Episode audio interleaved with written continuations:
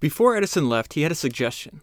The best part of the California trip had been the drive from Los Angeles to San Diego, free from any demands but their own whims. While Edison didn't enjoy public appearances, he did savor time spent with friends away from the crushing daily concerns at work. Surely Ford and Firestone felt the same. Why not embark on future car trips, picking a general area and route, and then going along as they pleased? They could camp. Perhaps John Burroughs would come along and point out all sorts of interesting plant life and birds, as had been the plan in 1914 during the aborted visit to the Everglades. Henry Ford was immediately in favor. And besides recreation, the trips would suit business purposes too. The three men were pragmatic enough to realize that they couldn't go anywhere, particularly as a group, without attracting constant notice. Their California adventures had just proven that newspapers couldn't get enough of Edison's and Ford's adventures. Everywhere else in the country, reporters would vie for an opportunity to write about local visits, and thanks to the recent development of wire services, their stories would appear in newspapers all over the U.S. Edison and Ford and Firestone gave themselves a nickname. They would be the Vagabonds, annually joining much of the rest of America exploring the country by car. What better way for such rich, famous men to demonstrate their kinship with ordinary Americans? We are really just like you. Their main goal was to have a good time, but few business magnates in America had a shrewder understanding of marketing than Edison, Ford, and Firestone. If rank and file consumers like what they saw and read about, as they surely would, then sales of cars and light bulbs and phonographs and tires would directly benefit too. All right, so that excerpt is explaining the why behind the book that I'm going to talk to you about today, which is The Vagabonds, the story of Henry Ford and Thomas Edison's 10 year road trip, and it was written by Jeff Guinn. And real quick, just before I jump back into the book, sometimes I have like ideas about the podcast or new things I'm doing. Um, and anytime that pops up, I'm just going to put them at the end of uh, any particular episode. So at the end, at the very end of this podcast, there's just some new updates and ideas I have. So if you're interested, make sure uh, you you can listen to that at the very end. Let me go ahead and jump into the beginning of the book. Really, the way to think about, uh, I would say the the author was just talking about how shrewd a marketer uh, Ford, Edison, and and Firestone were, and I think Ford's probably the, the, the greatest of all marketers out of the, the three of them. And you can really think of Henry Ford as like the original influencer. Uh, he would definitely do very well with social media.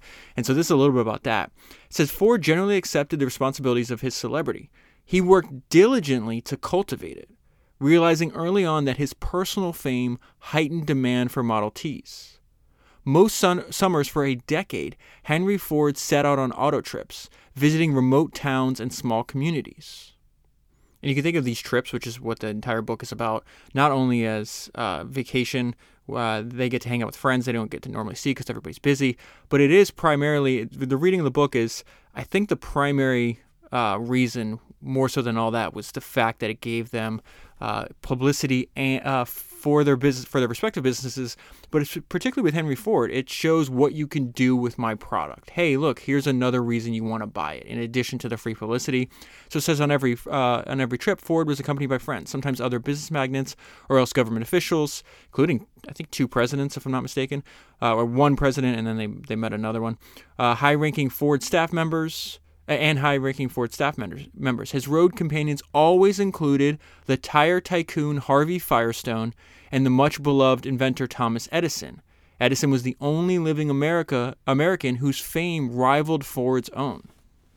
So both Ford and Edison are obviously extremely uh, famous and well known independently. Uh, they get together, of course, the press and the, the general public, and we curious of what they're uh, what they're going, uh, what they're up to, and that's the. So this book is it goes in sequential order for from 1914 to 1924 when the trips end. Um, now, throughout the book, they talk about obviously the trips they're taking, but then the author has a bunch of digressions and these little stories that give us insights into uh, the personality and business, uh, like what's going on in their businesses between Firestone, Ford, and Edison. And that's most of what I'm going to focus on today. It's most of what I personally found uh, interesting. And this is about Henry Ford's one idea. And when I got to this section, it made me think of a quote. I'm going to read it to you uh, from this book I covered all the way back on Founders number 118. It's written by Charles Sorensen, which is like Henry Ford's like almost like right hand man for 40 years. The name of the book is My 40 Years at Ford, and I'll get there in one second. And it's about this idea that I love. It's like you Henry Ford had basically one idea. And the reason I love that is because you only really need one idea in life to become wildly successful and, and build the life that you want. So it says Henry Ford introduced a car that transformed American consumerism and travel. Previously, automobiles were exclusively for the rich, costing thousands of dollars for purchase and considerably more for upkeep. But Ford's Model T changed everything. Thanks in great part to Ford's innovative assembly line, Model Ts were mass produced on a previously unimaginable scale. In competitors' factories, it took workers several hours to assemble an individual car. At, Fo- at the Ford plant, a completed Model T rolled out the line every two and a half minutes. And so that was Henry Ford's one idea. It took him uh, probably what two decades, close to two decades, from having the idea to actually figuring out how to do the idea. And that's hey, everybody everybody else is building cars for rich people. I want to build a car so inexpensive that everybody can afford it. Um, and so th- that leads me to the quote, and it, that that paragraph just said, you know, thanks in part to Ford's innovative assembly line. So that's when I read that part, I was like, oh, that reminded me of what Charlie Sorensen said in 40 Years of Ford. And this is the quote Henry Ford had no ideas on mass production. He wanted to build a lot of autos because that's the only way he could get to his one idea, right? He was determined, but like everyone else at the time, he didn't know how. In later years, he was glorified as the originator of the mass production idea. Far from it. And this is the most important line in this entire paragraph. He just grew into it, like the rest of us. And I just love that idea that you have, okay, I have, I have a goal, I have some a dream, a product I want to build. I'm not sure yet. I know what I want to do, but I don't know how to do it. And so I know I'm going to have to experiment. I'm going to have to go through many trial and error, and uh, and usually a long period of time. But I'll eventually get there. And that is really the story of Henry Ford's one idea. There's also something popped in my mind when I when it, they start uh, when this author starts comparing Ford's uh, advantage once he's up and running to what his competitors. You know, you guys are taking hours to do one car. I can do one every two and a half minutes. It reminded me what Andrew Carnegie. That's a very old idea. And Andrew Carnegie back in the 1800s was obsessed with investing in new technology.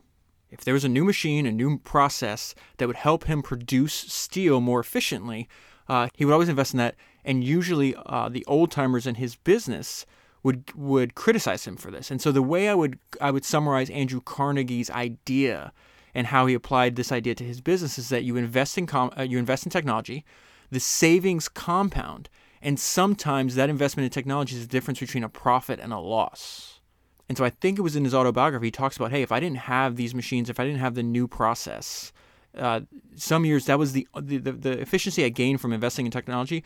Sometimes was the year between me actually making a profit, where the people that were criticizing me, the people usually older gentlemen, uh, that were in the business before me, actually had a loss because they, they failed to invest in technology. And I think Carnegie had a very important realization there that the, the, the you have to invest in te- technology because the it, the savings, or said another way, the advantages compound. And the fact that Ford spent so much time figuring out how to make a car as cheap as possible and as fast as possible, and I'm going to go into detail that in a minute, gave him a massive advantage. You can't compete with somebody if it takes you five hours to make a car and he does in two and a half minutes. You're going to lose. Uh, Model Ts were also util- utilitarian. Fancy options that drove up the price were conspicuously absent. Ford passed on the savings to his customers. At the time of its introduction, the Model T sold for as little as half what other cars cost.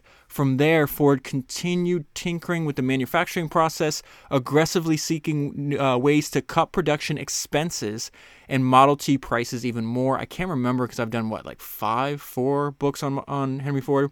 But in one of them, it said it got to the point where uh, he stopped advertising completely because the only advertising he would do was constantly lower the price of the Model T. When he lowered the price of the Model T, that was newsworthy, and then he'd get a bunch of free advertising because newspapers and radio and everybody else in the, the country would pick up and let customers know, oh my God, now that you know the the the uh, Model T used to be five hundred fifty dollars. There's a picture of let me find it. There's a picture in this book of a Model T ad, and it says $295. I thought, if I remember correctly, and I don't, I'm not entirely sure, but I think he got that price down to like $250, if I'm not mistaken. So let's go back to the way he thinks about this and his obsession with eliminating waste and aiming for simplicity. Aiming for simplicity is a direct quote of his from his autobiography. He talked about over and over again.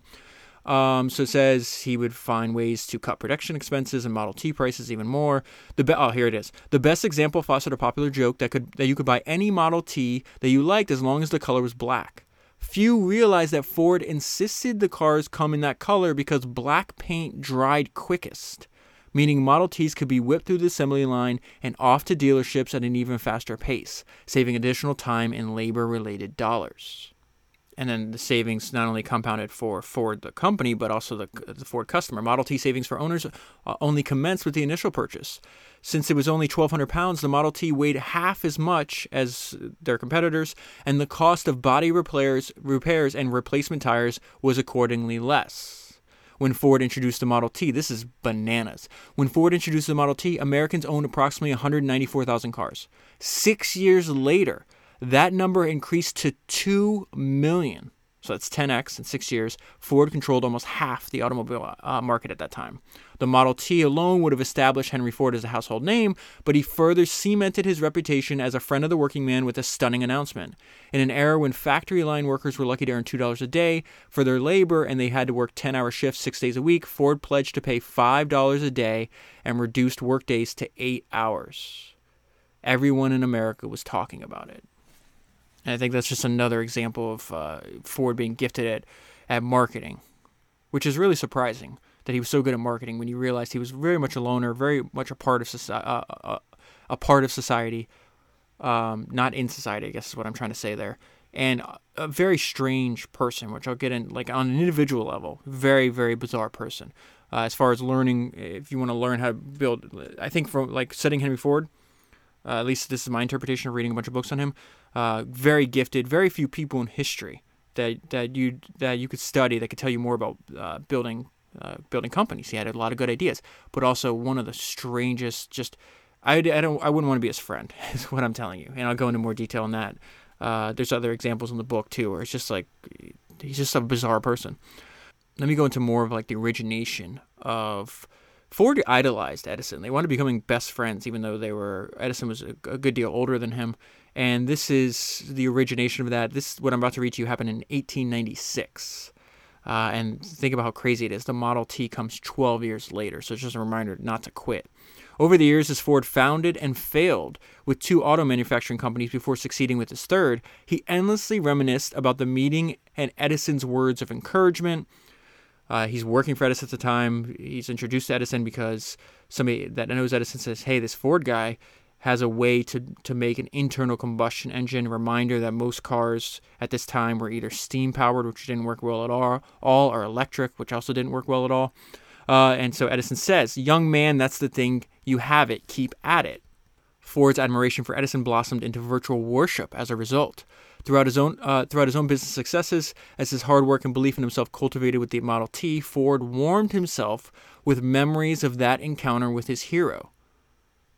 And one thing that's also surprising when you analyze their careers is Ford was much, much wealthier. Ford was a cannier businessman than his hero and much wealthier. Part of this is because Ford also didn't need to invent his market. He only needed to expand him, expand them.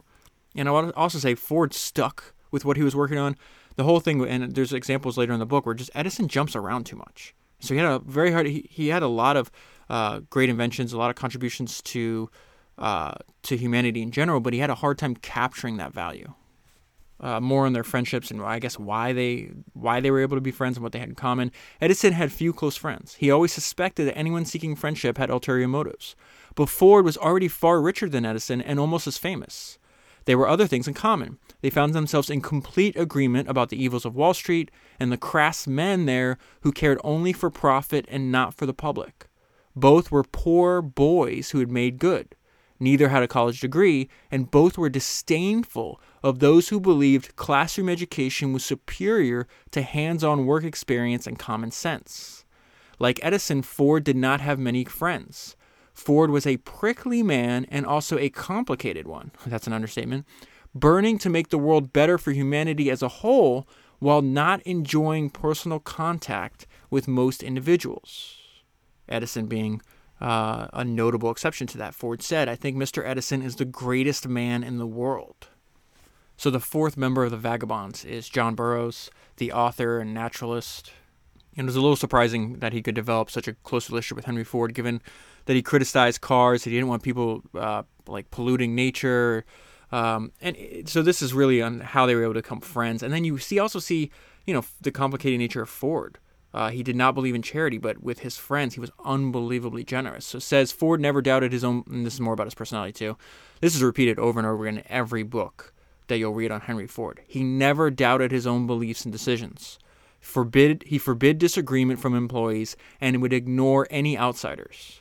Ford's hobby was work. He devoted almost every waking minute to it.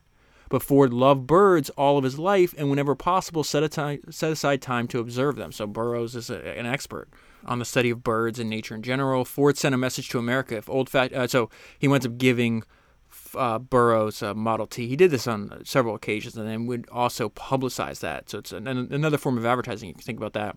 And so he, I would say with almost everything, he has ulterior motives. Um, so it says Ford sent a message to America. If old fashioned John Burroughs loved to ride in them, how much more might younger, more progressive individuals savor the kind of outdoor adventures made possible by car ownership? As for Burroughs, he learned years earlier uh, during his tramps with Teddy Roosevelt that having a famous patron greatly expanded his audiences for books and public lectures. So he's doing the exact same thing with his relationship with Ford that Ford, Firestone, and Edison are doing uh, on on the, this 10 year of vagabonding these auto trips throughout uh, throughout America. There was more. Burroughs confided to Ford that he feared losing his family farm, where he was raised. Relatives living there struggled to meet the hefty mortgage payments. Ford bought the property outright and deeded it to Burroughs. Ford's generosity towards his few close friends was boundless. And it's really hard to understand the, the scope of Henry Ford's wealth he owns a hundred. I think by the year 1919, if I'm not mistaken, he owns hundred percent of the Ford uh, Motor Company. I think it would be valued at like 500 million dollars in 1919 dollars. It's just outrageous. This is more about the benefit of being around great people, how they will inspire you. This reminds me, though, so uh, Ford is able to do this in person. So very few people are going to be able to make rela- uh, relationships with somebody as influential as Thomas Edison it reminded me of this this uh, podcast I saw a long time ago with with Elon Musk, where he talked about you know he sought he didn't have any many mentors in life. This is when he was in his early twenties, so he sought mentors in a historical context, and he did that by reading biographies. And so, being around Thomas Edison greatly inspired Ford, just like reading about great people inspires me and you. So it says Ford twice came close to selling the business. This is the actual successful Ford Motor Company, the third one. It was as though Ford believed he achieved what he could. Edison al- but Edison always sought the next great thing, and failures like mining innovation and concrete housing didn't deter him. He never lost belief in himself. When he and the inventor quickly became the closest of friends, Ford felt energized again, thanks in great part to Edison's inspiration. For all of Ford's professional life, he had to overcome skepticism from other successful men. He had always been the outsider, the one with crazy ideas and clumsy social graces. Edison sympathized because in the earliest years of prominence, he was criticized for some of the same traits. The inventor not only accepted Ford for the rough edges, rough edged man that he was, he recognized in him the fine qualities that offset the car maker's obvious flaws. Ford was aware that Edison was one of the very few people who genuinely liked him, and he was profoundly grateful for it. So this is Henry Ford on experts and why he felt that way. And I'm going to bring this. I, there's so many examples in this book that I'm going to point out to you because I think it's really important. Like this fundamental belief in his his own ability, never doubting himself. These are all very very positive traits, especially in the eh, when everybody else from the outside is telling you, no, you're wrong, you're wrong. Internal combustion engine's not going to work. You can't. You have to build cars for rich people. All the stuff they told Henry Ford that wound up he was right about, and they were wrong. It just took a lot of time and determination to to for to, for that to play out to realize that he's right. The problem is that trait never left him even when the circumstances changed. So later on, when people, after I think he sells like 15 million Model Ts, people are realizing, okay, now a lot more people have car ownership. Now we want choices. And this is, we covered this uh, back, it was in the early 100s, somewhere in the, those episodes where I did, I think it was like a 10 or 12 part series on all these early automobile uh, founders, the people that actually built the car industry in America. And so what we saw there was Alfred Sloan, Billy Durant, people like that, uh, Walter Chrysler. They took advantage of the gap that Henry Ford left because he never, he, he just thought, okay, I'm going to make the Model T forever. I've already figured this out. I don't have to change. Um, so again, it's just really hard. There's no, this is not black or white. It's just so hard to realize when self belief is valuable, like uh, relentless self belief is valuable, and when it's actually a liability. Uh, Henry, Henry Ford was always a man of strong opinions and one who absolutely trusted his own instincts. He especially disdained anyone identified as an expert. Quote from him If I ever wanted to kill opposition by unfair means, I would endow the opposition with experts. No one ever considers himself an expert if he really knows his job. Now, he's probably right about that. He's essentially saying there's always more to learn. When prominent, better educated men had and their hired experts insisted that the future of the automobile market was limited to manufacturing expensive cars for the wealthy, Ford believed that the real potential lay in sales of a modest but dependable vehicle to the growing American middle class. So he's right about that at the beginning. There would be less profit in individual transactions, but the sheer number of sales would yield greater cumulative returns. Ford was proved right and he reveled in it. So he has this wild success, but then it went to his head. His e- this is really the dangers of an unchecked ego, because then he thinks, okay, I did this myself. I'm the reason that the company's successful. And a lot of people make the argument that Ford would have never been successful without his the person that was running the company with him, James Couzens, which I'll go into right here. But again, the reminder the dangers of an unchecked ego. Uh, their relationship nearly approximated one of equals until the Model T established inarguable market dominance, and then Ford began gradually to resent Couzens as only a glorified bookkeeper. The feeling was mutual. Couzens believed that Ford became so convinced of his own brilliance that he forgot others also made critical contributions to his company's success. Ford felt encouraged to offer his opinion on all sorts of non car related subjects and had no doubt about his sagacity regarding everything else. I'm going to, that I'm going to define that term. I had to look it up myself. I've seen it before, couldn't remember what it what it uh, meant. So in case this might be helpful to you, so that means the ability to make good judgments. So let's go over that. Ford felt encouraged to offer his opinions on all sorts of non-car related subjects, and this is the dumbest thing he ever did. Uh, and had no doubt about his ability to make good judgments regarding everything else and so he starts publishing uh, essentially like a, a newsletter about a lot of his anti-Semitism. He railed on this this global Jewish uh, worldwide conspiracy that he was convinced of. Started talking about politics and war and all other stuff. And so Couzens says, "What are you doing?" Couzens confronted him, insisting that the owner's personal politics had no place in an internal company publication. Ford disagreed. It was his company. Couzens quit the next day. He went on to a distinguished political career, first as mayor of Detroit and later as U.S. Senator. But with Couzens gone, so was the only check on Ford's increasing proclivity to say exactly what he pleased and damn the consequences. And this is, he winds up, it's not, so he starts doing this with an internal pub, uh, company uh, publication, right? And then he starts, he buys his own newspaper. And he spends, I think, he loses like five million dollars over like eight years trying to, to make this company or this this newspaper successful, and it was just full of just just bizarre. I mean, here's a problem when I say like let's study Henry Ford for his great ideas about building companies and nothing else, because this guy winds up being one of the few people, one of the few Americans. He gets awarded, and this is not something you want, not an award or distinguishment you want. He, he's one of the few Americans that is awarded uh, this made up award. I forgot what it's count, uh, what it, what it's called but it's a made up award by Adolf Hitler. And if I'm not mistaken, in Mein Kampf, Hitler talks about how great a man Ford was because they shared these same like this this hatred for Jews and this convinced they were both convinced that uh, Jewish control of banking and, and money supply was they, they were essentially there's a secret cabal of Jews running the world, and Henry Ford would print this in his newspaper. The examples in this book are just crazy. Uh, this is why the demand for an inexpensive car would skyrocket if you could make one that's reliable and cheap, which is the, the wave that Henry Ford rode. The average American rarely ventured more than 12 miles from home because that was the distance a horse and wagon could comfortably cover from there and back in a day. So in the year 1918, they decide because they do different routes every year. They're like, okay, we're going to go down to the south. We're going to try to publicize and, and, and get more interest and more people buying Ford cars in the South. I'm only going to read one section here. This blew my mind. Uh, resentment over the Civil War still lingered in both the North and South. So they're making the point that a lot of people would do, uh, especially as the years progressed, people might drive from like New York. You could go to New York from San Francisco on on like a very primitive highway, but very few people tend, tend to go from like New York to Atlanta. And this is part of the reason why. Resentment over the Civil War still lingered in both the North and the South. That conflict, conflict this is this blew my mind. That conflict had concluded only 53 years earlier. Edison was a teenager when the first shots were fired, and Ford was born a few weeks after the Battle of Gettysburg. So right now in this 1918 trip, they're as close to the Civil War as we are to the year 1970. So on these trips, a lot of times the cars would break down. That's why so like at the very beginning when they start vagabonding, a lot less people do it. As the cars become more more reliable, more people do it. And one thing to admire about Henry Ford is he, he would do a lot of the work himself. In one example, he gives like this poor farmer a Model T, says, "Hey, you can park the Model T in the barn."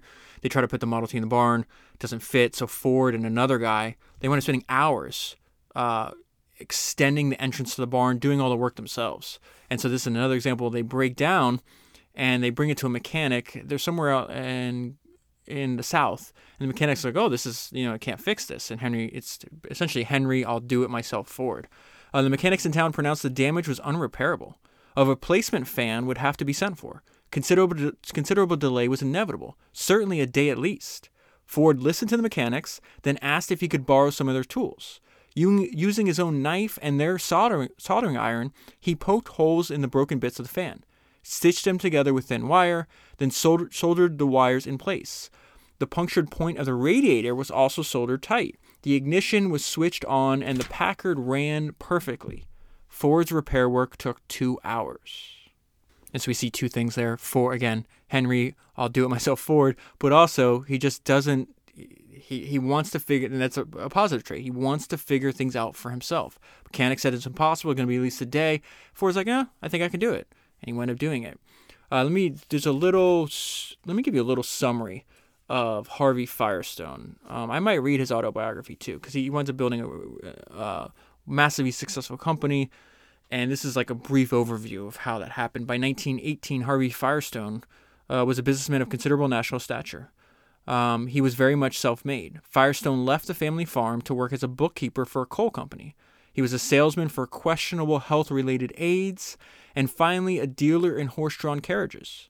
In the mid 1890s, Firestone wrote in his memoir For the first time, it struck me that my future was right there on the wheels of my buggy. Using his meager savings as a startup money, Firestone eventually established a company manufacturing rubber tires for automobiles. He realized that the solid rubber wheels utilized on early cars would not hold up sufficiently on the country's rough roads. And this is this is how you know there's an opportunity for a better product, right? Rich men bought the earliest American cars, and they universally hired an assistant who not only served as a chauffeur, but provided the muscle necessary for frequent tire changing. And this is fascinating. Like, you know, the product is so bad that you have to hire somebody to replace the tires over and over again. There's obvious room for improvement here. Um, and that reminded me, Paul Graham has a series of essays on his website, paulgraham.com, that are fantastic. One of them is this this this essay called "Schlep Blindness," and when I got to this section of the book, it made me think of what I remembered from reading Paul Graham's essay on Schlep blindness. I just want to pull out a couple um, a couple quotes from that essay, if you don't mind.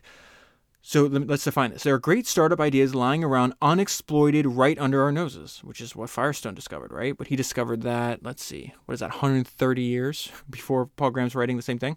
One reason we, we don't see them is, the, is a phenomenon I call schlep blindness. Schlep means a tedious, unpleasant task. Uh, the most dangerous thing about our dislike of schleps, our unpleasant tasks, is that much of it is unconscious. You're un- this is not the entire essay. This is just a few paragraphs from it, obviously. Um, your unconscious won't even let you see ideas that involve painful schleps. You just assume, assume that's the way things are. That's schlep, schlep blindness. I'm most likely destroying the, the pronunciation of that, by the way. But I want to bring this one, There's just one more paragraph here because I think it applies to uh, one of the most fascinating modern companies. And he says the most striking example I know of schlep blindness is Stripe, or rather Stripe's idea. For over a decade, every hacker who had ever had to process payments online knew how painful the experience was. Thousands of people must have known about this problem. It's just like thousands of people must have known about Harvey Firestone's problem, right? The problem that his product's going to solve, rather. Uh, thousands of people must have known about this problem. And yet, when they started startups, they decided to build recipe sites or aggregators for local events. Why? Why work on problems few care about, care much about, and no one will pay for when you could fix one of the most important components of the world's infrastructure, which is what Stripe did, right? Because schlep blindness prevented people from even considering the idea of fixing payments. That is exactly what is happening in the story of Firestone. People didn't even think, hey, instead of inventing a better tire, let me hire a guy that has to fix that has to drive me around around and for the inevitable tire failures, these these whether they're flat or they explode, he's gonna have the muscle to to change the tire for me. They just think it's another example of human nature not changing. Firestone envisioned better, longer lasting tires. Through trial, extended trial and error, he developed a new tire uh, that had better tread uh, and better traction on roads of all kinds. Though Firestone now had a superior product, he lacked the means of making tires widely known to potential customers. He had no adver- no money for advertising and no distribution. Firestone, this is another thing. So the tires, Firestone tires would only fit Firestone rims. Uh, we were ready to go to market, but there was no market to go on. In 1905, Firestone had heard that Henry Ford planned to manufacture a fleet of 2,000 cars that would sell for an unheard of $500 each. So that gave him an idea. If I could induce Ford to put these cars with our rims, then we would have 2,000 customers who had to use our tires to the exclusion of all others. Firestone met with Ford, who agreed to test his tires. He Ford found them preferable both on their for their road performance and their price. Firestone offered them to Ford at $55 a set, compared to $70 charged by his competitors. Firestone borrowed frantically to finance production of the, for the huge order. In 1908, when Ford began producing Model Ts by the tens, then hundreds of thousands, he remained loyal to the manufacturer who had earlier sold him quality tires at a reasonable price. Firestone tires became one of the best selling brands on the market, and Firestone's fortune was made. And in addition to that, they also had a lot of, they showed a lot of the same business philosophy. Uh, they shared several business philosophies. They disdained planned obsolescence, believing customer loyalty was best retained by providing reasonably priced commodities that could be depended upon to last a long time. Ford and Firestone were mutually convinced that the most work efficient employees were those who felt they had a true stake in the company's success so they paid higher wages, as well as offering various forms of profit sharing. In particular, both believed that companies could be efficiently run by only one man, whose orders must be carried out by efficient subordinates. And now we reach an example of what I mentioned earlier that Ford's great to listen to about company building, but he was an absolute weirdo who wanted to control the behavior of all those around him. Uh, the carmaker had strong opinions about diet and nutrition, abhorring manufactured sweets in particular. Edison had asked Harvey Firestone Jr. to fetch him a pop from the general store. Ford loathed sugary soft drinks but couldn't bring himself to criticize his idol's indulgence on one. He still seethed, and he's mad about this for a few hours. And a few hours later, when Harvey Fire, Jr. Harvey Firestone Jr. Uh, purchased Burroughs some caramels from another shop, which was the old, which was Burroughs' favorite kind of candy, Ford couldn't restrain himself. Harvey Firestone Jr. was poisoning John Burroughs. Ford stormed, stormed over, snatched the box of, of caramels out of the young man's hands, and flung it on the street. Okay, so there's another section I found interesting. This is how Ford came to own 100% of the Ford Motor Company. Uh, Ford was determined to be the sole controlling voice of Ford Motor Company. He owned 58.5% of the company. For many years, he resented the, ha- the half dozen or so fellow stockholders whose views sometimes conflicted with his own. He was definitely a dictator, right? Especially when two brothers, John and Horace Dodge, I've also done uh, podcasts on them as well. It's in the archive. I think uh, 115. So I, I don't exact, remember the exact number, but they were wild people. They're really fun to actually read about. They're, they're crazy. And unfortunately, wound up dying in the, the flu epidemic uh, 1919 maybe? 1920 i forgot when it was but they died relatively young unfortunately. They were wild though. They were probably destined to die young. Um, when two brothers john and horace dodge successfully sued him for putting too large a share of profits into the company rather than paying appropriate dividends to, to, to shareholders. Ford shocked america by resigning as company president. He said he was going to start an entirely new automobile manufacturing enterprise the Ford Motor Company stockholders assumed the threat was real and within weeks agreed to sell Ford their shares at a whopping $12,500 $12, a share. James Couzens, who was his alter ego and the person that quit, knew Ford best, held out and received $13,000 for each of his shares. Though Ford had to borrow $60 million of the near $106 million total cost, he was glad to do it. It had been an elaborate bluff, but he was now in complete control of the Ford Motor Company. So we see his faith, his unrelenting faith in himself, and that bluff worked out. This is an example where he, his delusional optimism didn't work out. Uh, this is when he starts his newspaper. Ford had his own newspaper, and he put the Dearborn Independent to work on his behalf. Ford and the editors he'd hired realized they, mu- they must completely refurbish the Independent's editorial and art content if it was to attain the kind of circulation necessary to equal and eventually surpass Ford. Uh, so it says Ford never aim low. This is what I mean about being delusional. So it's like, okay, we need a new editorial and new art content because our circulation is going to pass that of nationally influential papers like the New York Times. That obviously never happens. He winds up either closing or selling the paper.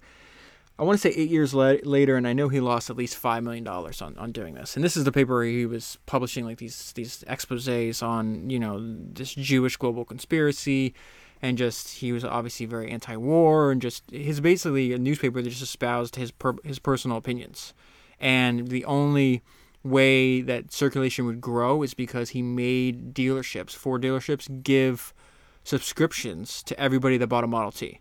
So uh, I don't know if he forgot about that, but he, he later on he's like, oh look, it's circulation is growing, and then I forgot what it was. It was like just a small percentage points of let's say five percent, for example, of circulation growth was people that actually bought the paper on their own and, and wasn't just given a subscription with their purchase of a Model T. So, again, just you can be good at one thing, and that's great because you only have to be good at one thing. But some, you know, knowing, I guess, uh, it goes back to Buffett and Munger's idea of your circle of competence.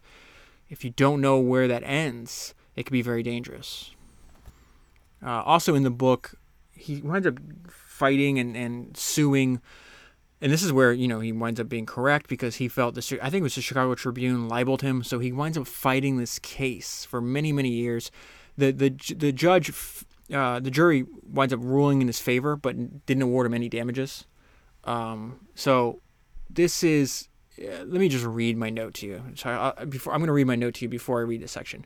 So Ford testified and didn't know trivia like the date of the American Revolution or the definition of the word ballyhoo. Who cares? A business is just an idea that makes someone else's life better. That's Richard Branson's quote.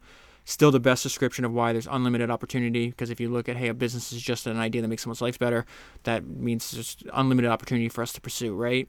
Ford served others, uh, which is one thing I learned from, one of the most valuable things I learned from Henry Ford is the fact that business is just service. You're just in service of others, and, um, and so you never lose focus of that. And then finally, you only have to be good at one thing. That is Paul Orfalea, which uh, was the founder of Kinko's I covered a few weeks ago, maybe a month or two ago by now. Um, and his realization that, hey, wait a minute, in school they told me I had to be good at everything. I have to be good at gym class. I have to know physics. I have to study economics. I have to be good at math. I have to study history and reading and writing. And he's like, but in life, you only have to be good at one thing. And he's like, I don't know how copy machines work, but I know I can sell what comes out of them. And he built a fabulously successful life just being good at that one thing and then uh, my, my own. This is I, am taking credit for this idea. I undoubtedly learned it from somebody else. I hope this isn't somebody else's quote, but it might be. Never underestimate humans' ability to focus on the inconsequential. All right, so that's a long note. Let me read the section. The case went to the jury. Their verdict was announced in Ford's favor. The tribune, the tribune had libeled him. Uh, he wanted a million dollars in damages. They gave him six cents. Both sides claimed vindication. It was the unanimous conclusion of most major publications on both coasts and in big cities throughout the U.S. that Ford had been humiliated and might never recover in public opinion. That's not true. The New York Times compared Ford's witness stand quizzing to a history test in school, and he did not receive a passing degree. But customers don't care if he knows. This is the point that I was trying to make. Customers don't care if he knows if he doesn't know the date of the American Revolution or the definition of the word ballyhoo. He built a car that I can afford and that is reliable. That's all they're going to care about. They have they have their own lives to worry about. The San Jose Mercury Herald predicted that the future mention of Ford will be will be accompanied by laughter and ridicule. Uh, Ford received now here's so that's the the response from the media, right? But here's what is the average person in America. Ford received thousands of letters with the general message that if he were an anarchist, that was part of what happened in the trial, then America needed more of them. Ford was the son of a Michigan farmer, and like most Americans of the time, his formal education was limited to a few years in local schools and teachers who themselves had not graduated high school. Then he had to leave uh, school to make a living. Like Ford, many of his countrymen read only with difficulty, if at all. Their understanding of American history was limited. They too might not remember the exact date of the American Revolution, and this is the most important part, but they knew Henry Ford introduced the $5 workday and a car that ordinary people could afford. They identified with Ford so strongly that newspapers' attacks on him were taken as an insult directed at them. And that whole section really is, to me, just a, a, reminder. I think that's one of the greatest ideas I've ever come across, or greatest realizations, greatest facts of life, whatever you want to call it. The fact that you just have to be good at one thing. If you were serving other humans and you're good at that one thing, it could be making a pizza, making a car, inventing the light bulb, making tires. It doesn't matter what it is. You can build a fantastically successful and independent life. That's super motivating for me.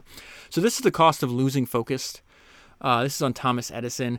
I saw, I think I want to say this is a tweet. I, I looked for it, couldn't find it, but um, a long time ago, the way I remember it is somebody's mentor died, and they, they, they were honoring their their mentor that died, and said, "Hey, the, the biggest advice this guy gave me was you know several decades older than me, and he said like, rabbit eye kid, quit jumping, focus, like stop jumping from idea to idea, and just focus."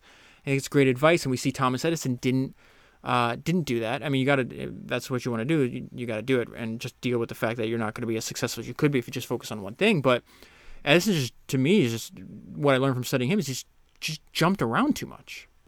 Time and again, he invented things with long term market appeal only to lose interest or miscalculate what form of his inventions consumers wanted to buy. Examples were plentiful. Edison invented the phonograph, and his company was first to bring it to stores. But for nearly a decade after that, he focused on other projects while competitors built and marketed their own phonographs. So that's just a way to re- replay recorded audio, mostly music. He thought, if you read that book, The Wizard of Menlo Park, I think it was Founders Number Three, something like that. It's one of the first books I did. It was really funny because he's like, I'm going to invent this, and then what people are going to do is they're going to use it. You know, if like people have wine cellars at their house, he thought they were going to have a collection of audio sermons, like preachers, and they would just have like a room in their house that had, you know, maybe, I don't know, like you'd have 100 bottles of wine, you'd have 100 different sermons. He's way off by that. But it was a fundamentally important invention if he just stuck with it. It's like it's like inventing the iPhone. Like, ah, I'm going to work on something else. Uh, their own phonographs over time, developing, de- depriving the originator of what could have been an Edison-dominated business. Edison not only invented the incandescent bulb, he created the most efficient generator systems to light them. Edison's company was poised to power every major American. It's re- remarkable. This came from one person. Edison's company was poised to power every major city. And by 1919, almost half the households in America had electricity. But Edison didn't financially benefit. Years earlier, he sold his interests to competitors, and they eventually formed General Electric. So GE, rather than Edison, raked in the substantial profits. And that's another thing uh, Peter Thiel in his book Zero to One talks about. He's like, it's not just enough to, to, to, to, to generate or to produce value. You've got to capture that. To some of you got to find a system to capture some of the value that you're giving to consumers. This is a great illustration that Edison failed to do that. He created an unbelievable amount of value for humanity. He captured a, the tiniest, tiniest. I mean, he's not poor. We're not. We're not gonna. You know, we're not. Um, we're not gonna feel sorry for the guy. But he could. It's just a. He could have done a better job. They eventually formed General Electric and GE rather than Edison, raked in substantial profits. Edison's company films, so he invented, you could think of almost like the early movies, right? Edison company films were a huge hit during the early year, the early years of motion pictures. They were two reelers. The longest was 25 minutes. But moviegoers soon wanted longer films, and four reelers became the norm. Edison, though, liked two reelers better, and wouldn't produce anything longer. Ticket sales for his films declined, and by 1918 he sold off all his film interests. The same was substantially true for recorded music. For years, Edison's recording dominated, but Americans began enjoying jazz and wanted those records. Edison hated jazz. He insisted that his company release only recordings of more traditional music, uh, like symphonies and operas, that he personally preferred. Predictably, competitors' recordings soon outsold Edison's, and by 1929, Edison's companies no longer produced entertainment records. Edison's vagabond friends lamented his business judgment. Ford said, Edison is easily the world's greatest scientist. I am not sure that he is also not the world's worst businessman. He knows nothing of business. Firestone agreed. Mr. Edison thinks almost wholly creative, creatively and does not give the same thought to commerce that he gives to creation. And the point that Ford and Firestone are making, the one Edison missed, is that you have to do both. You have to create something value valuable and then capture that value. All right, so moving on. Uh, there's a lot of a lot of times when I'm reading this to try to put myself in the shoes of the people involved in the story. And something I talk to you about over and over again is the fact that you want to analyze things by like, what side of the transaction do I want to be on? And one of the main themes on the history of entrepreneurship is the importance of control. That if something is important to your business, you want you don't want to be just rely on the good graces of other humans, right? You want to control that decision. And so this is we're going to see what Henry Ford did to avoid borrowing money from banks during an economic downturn. And it clearly sees like yes, some people can become wealthy and they still do to this day. Um, owning car dealerships. But in this case, Ford has all of Henry Ford had all the power. And so it says Ford dealers had a strict financial arrangement with their parent company. When they ordered cars, they paid for them in advance rather than as they sold. The premise was that that with their money at stake rather than the companies, they would work even harder to sell the cars. Okay, so they got to pay for them in advance. They're not you can't give me the money when you sell, sell the car, right? Since the Model T was in const, was constantly in high demand, there was no hardship for the dealers. They considered themselves lucky to be affiliated with Ford. But the 1920 economic slump left Ford dealers anxious to move the cars they had on hand and reluctant to order more. So they were shocked when they started to receive shipments of Model Ts that they hadn't ordered. The edict, which is coming from Henry Ford, on these cars were the same Ford Motor Company must be paid for them. Refusal to do so would terminate the dealer company relationships. If they refused to accept these additional Model Ts, they were going to be fired by Ford and they could be ruined. Or, as the parent company suggested, they could accept the cars and, if necessary, get loans from their banks to pay Ford for them. See what he did to, so he doesn't want to borrow. He's going to make you borrow.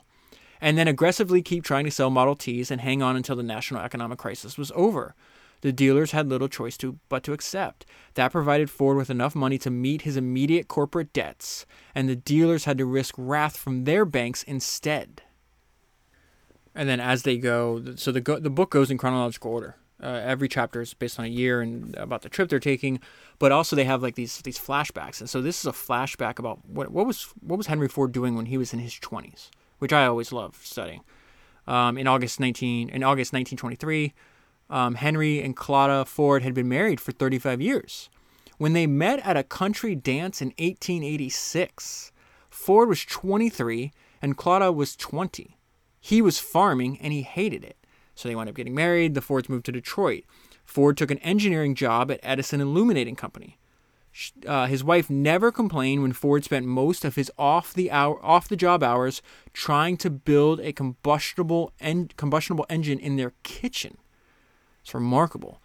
Uh, she encouraged Ford to pursue his dream of creating a car for the great multitudes, remaining supportive when his first two companies failed, and encouraging him during the, the difficult first years of the Ford Motor Company, his third company.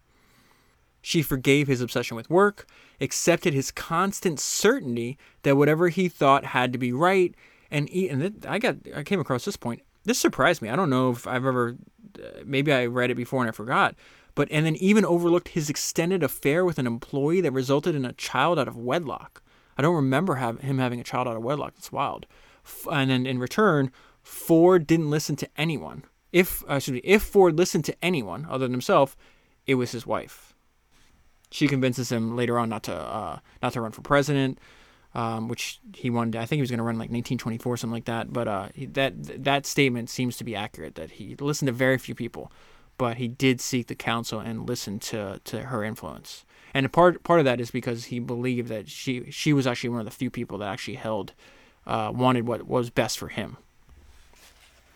And just a bunch of one sentence descriptions of more Henry Ford traits spread out through some pages uh, over a few pages. Patience was never Ford's strength. Ford had no interest in laurel resting. Ford fixated on even the smallest details, and then a sentence about the uh, the friendship between Ford and Edison. A primary if unspoken rule in the close friendship with Ford was that neither him or Edison would burden the other with admissions of uncertainty or weakness.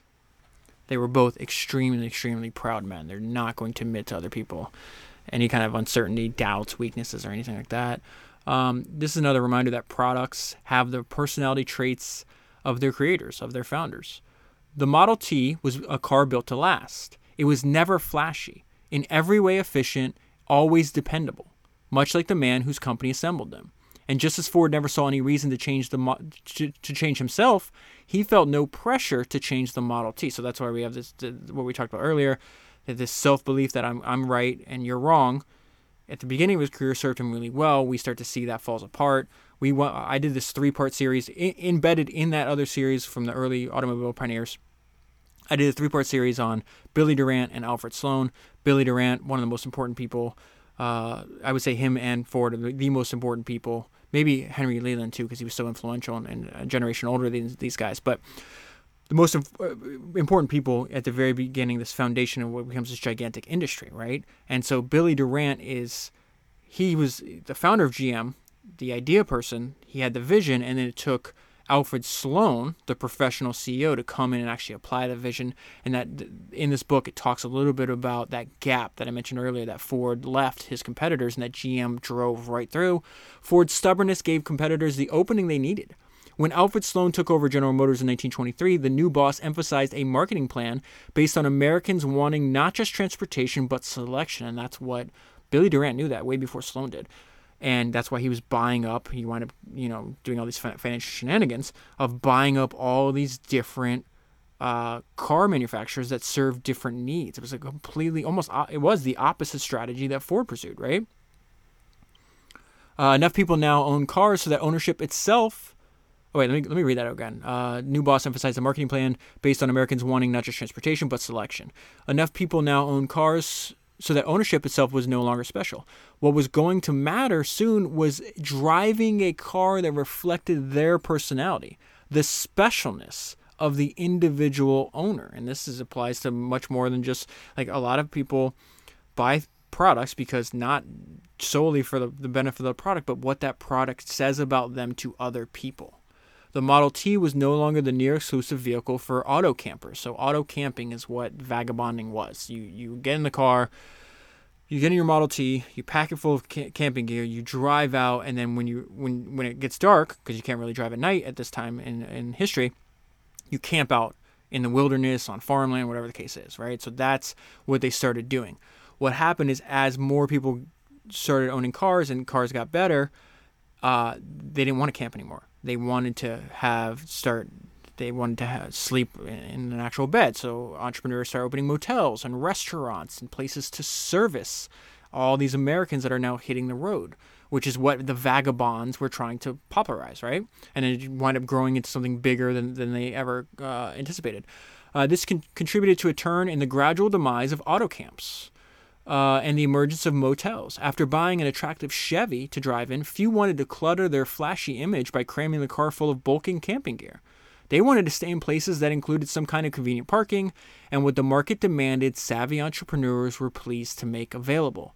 Henry Ford acknowledged none of this. And so the last trip was in 1924. This is also when Edison's getting older. He can't keep going on these trips anymore. Ford's business, he starts to lose market share. He eventually does.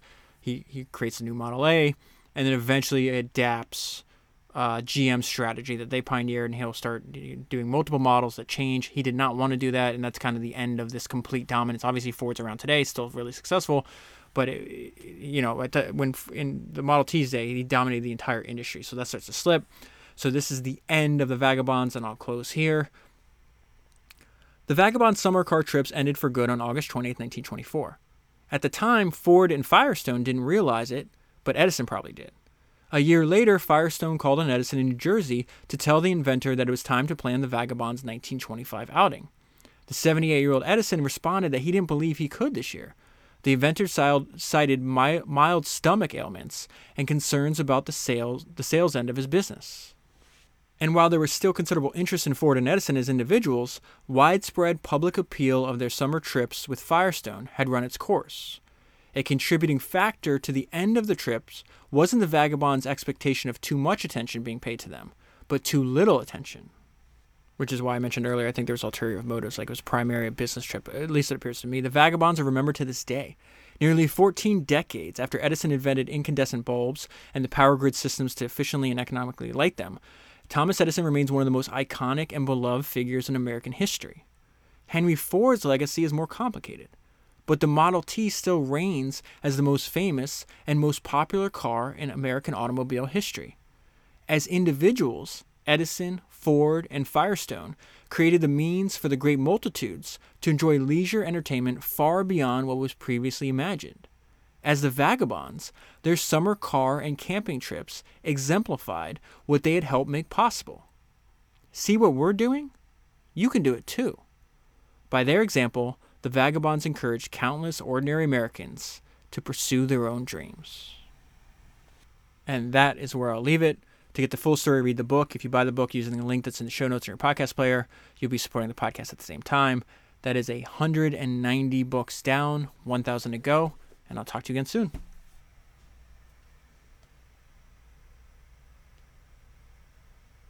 Okay, so I just have two quick things I want to update you on.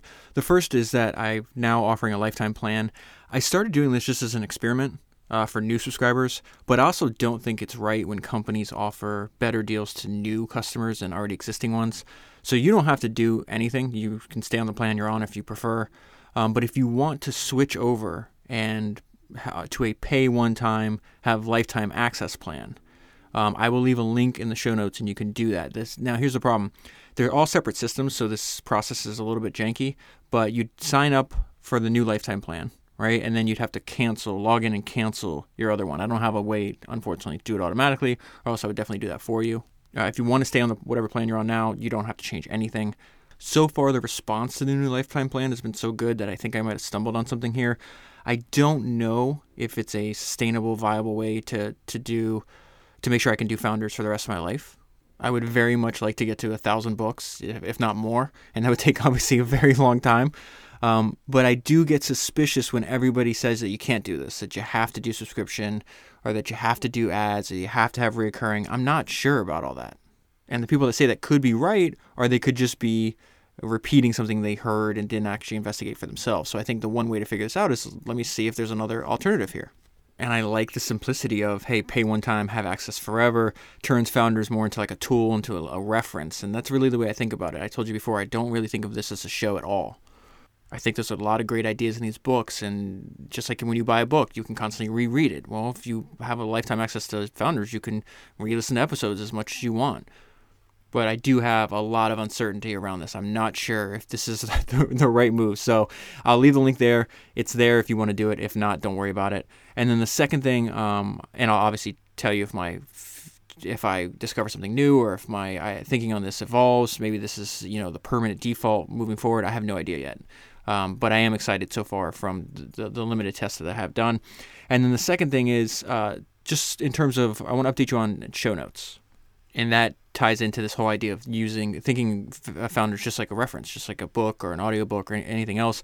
Um, instead of just putting the show notes like my highlights in or some of my highlights into uh, like the actual show notes so you can only read them on the podcast player i'm actually just going to uh, link to my personal website that has the show notes for whatever particular book. And most of that, what I mean by show notes is most of it is just highlights from the book. And what I do is I go back, I use this app called Readwise, which is fantastic. In fact, one of the founders is a misfit and listens to this podcast. But what it does is it helps you remember the stuff that you read. And so, you, whether you want to get the daily email that sends you like 10 or 15 different uh, hi- highlights, or what I use it for is primarily a, a gigantic uh, database that I can search and constantly remind myself of, you know, I have tens of thousands of highlights in there from hundreds of books. And so what I want to do is if you let's say you listen to the podcast episode it's really interesting and you want to remind yourself of this, you can grab it's just a web page. You can grab it uh, the link that I leave in the show notes and it'll have maybe, you know, sometimes it's 10 highlights, sometimes it's 20, sometimes it's 60. And that way you can read over them in the future and kind of remind yourself what what are some of the key lessons that you learned uh, from that book or from that podcast. And then on that page, on every web page, you'll see if you want to get on my personal email list, Um, I think what I'm going to do is just as I do new highlights for every new book, uh, I can just email this to you so you have you have them as well. And again, that's optional. So that's it. I just want to let you know there's a new lifetime plan if you want to take up, uh, if you want to take advantage of that. And then if you want to review a lot of the lessons that we're learning on the podcast, there's a new way to do that as well. Thank you very much for your support as always, and thank you very much for listening. And I'll talk to you again soon.